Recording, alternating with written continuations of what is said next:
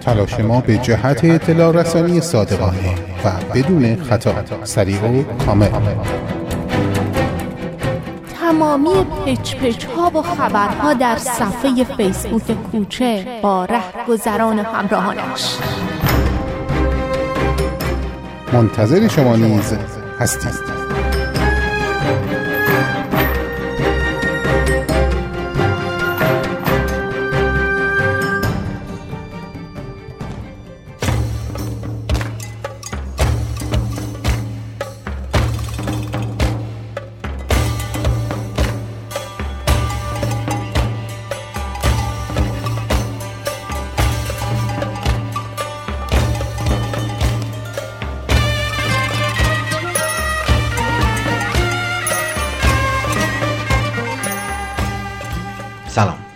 قسمت 116 خمه مجموعه جهانگرده که من از شهر باراشان تقدیمتون می‌کنم.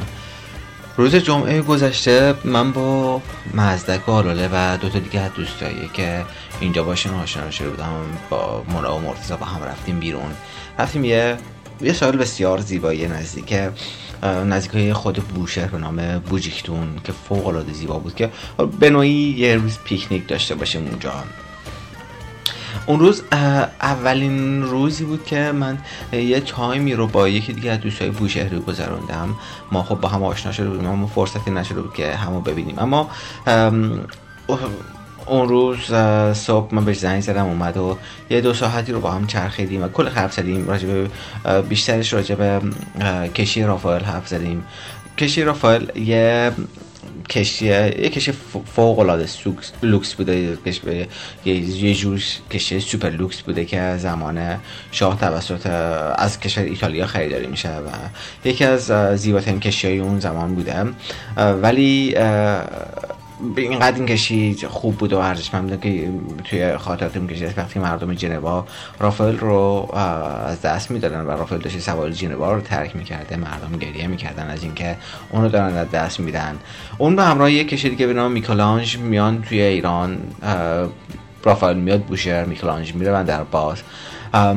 بعد از انقلاب میکلانج گویا فروخته میشه و رافائل که خب یک کشی عظیم و جسته بوده 300 متر طول داشته و سی و خورده متر عرض کشی بوده چیزی بوده یک هکتار سطح کشی مساحت کشی بوده بعد تا 5 6 طبقه و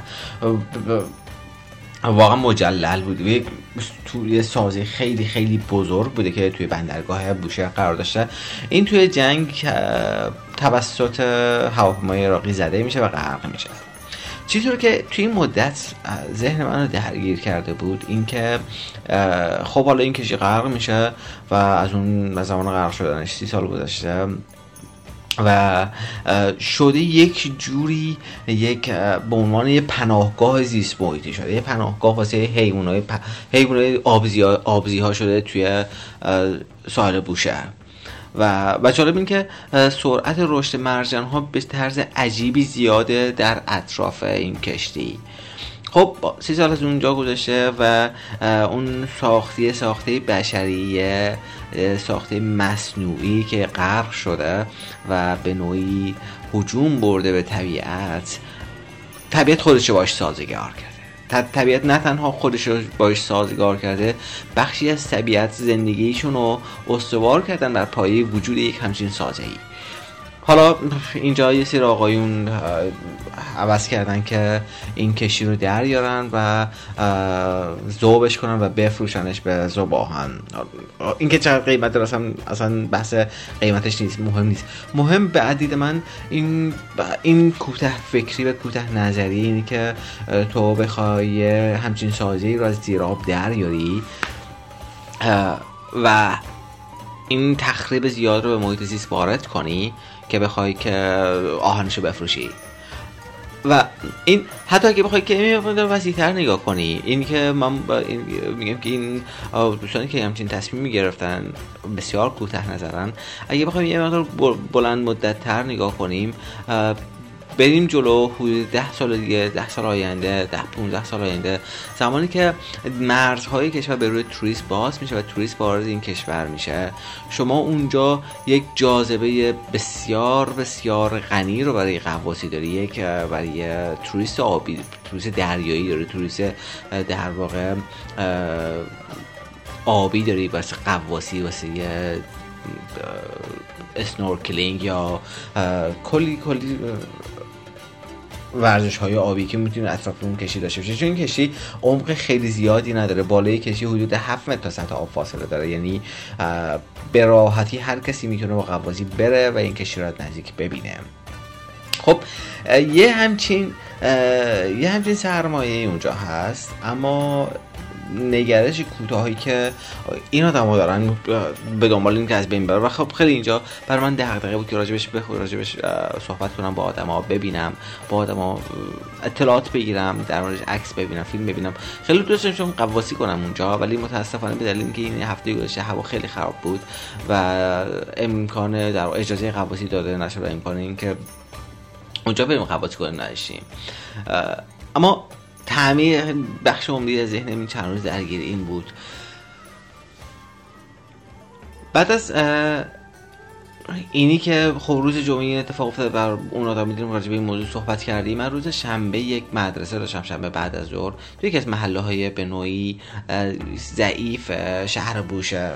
یک کلاس خیلی خوب بود. یعنی دو سری کلاس جمع شدن توی نمازخونه با بچه ها نشستیم راجع به راجع به خب همون ورکشاپی که همیشه کار می‌کنم صحبت کردیم. ولی نمیگم تفاوت داشت اما یه چیزی که برای من جالب بود اینی که چقدر بحث محیط زیست و توجه به محیط زیست چقدر وابسته است به شرایط اقتصادی آدم ها. یعنی که شما وقتی توی مدرسه خوب بالای شهر میری توجه بچه به مسائل محیط خیلی بیشتره و این در حال که مدرسه ضعیفه. این این موضوع در اولویت قرار نمی‌گیره.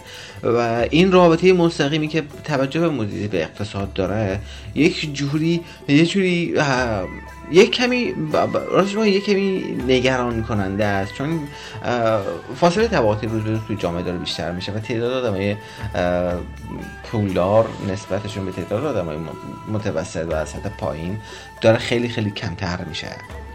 و این یه یه فکر برنامه‌ریزی زیادی می‌خواد توجه خیلی زیادی می‌خواد. خیلی خیلی هوشیارانه برخورد کنی که خب حالا این فاصله که ایجاد میشه آدمایی که میان تو این طبقه های پایین قرار می‌گیرن اینا دغدغه هاشون فرق می‌کنه. دامنه دغدغه های مسائل حیاتیشون فرق بیشتر میشه و بیشتر باید به مسائل حیاتی زندگیشون بپردازن خب با اینو بخوای چیکار کنی؟ با اینا چه برخوردی می‌خوای بکنی؟ و این موضوعی که خب ذهن من این روزا درگیر کرده که دارم بهش فکر می‌کنم تا حداقل بتونم توی کاری که خودم دارم می‌کنم توی این ورکشاپ هایی می‌کنم برگزار می‌کنم به گونه برخورد کنم که بتونم بیشتر تاثیرگذار باشم. بتونم وارد سراغ موضوعاتی برم که برشون جذابتر بشه و تاثیرگذارتر باشم. و روز دوشنبه دیگه تقریبا آماده بودم که حرکت کنم. اما اما حس کردم هنوز یه جایی کار خالیه با اینکه می‌دونستم می‌خوام برم یعنی یه کاری نشم بوشهر. ولی هنوز حس می‌کردم یه جایی کار خالیه و جالب این که من دوازده روز بوشهر بودم. بخش زیادی از یک بخش از ارتباط های من توی این دو روز آخر فرم گرفت.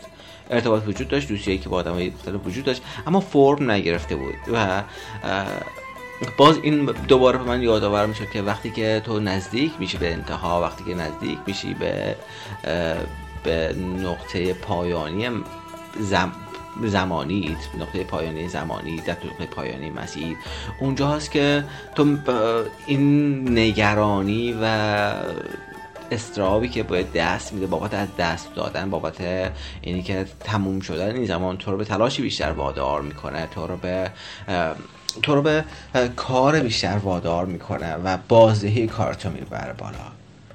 خب اگه بتونی اگه من بتونم این نگرانی و استراب رو در واقع بس بدم توی همه لحظات زندگی می‌تونم بقیه لحظاتم هم مقدار پرتلاش و پرکار باشم.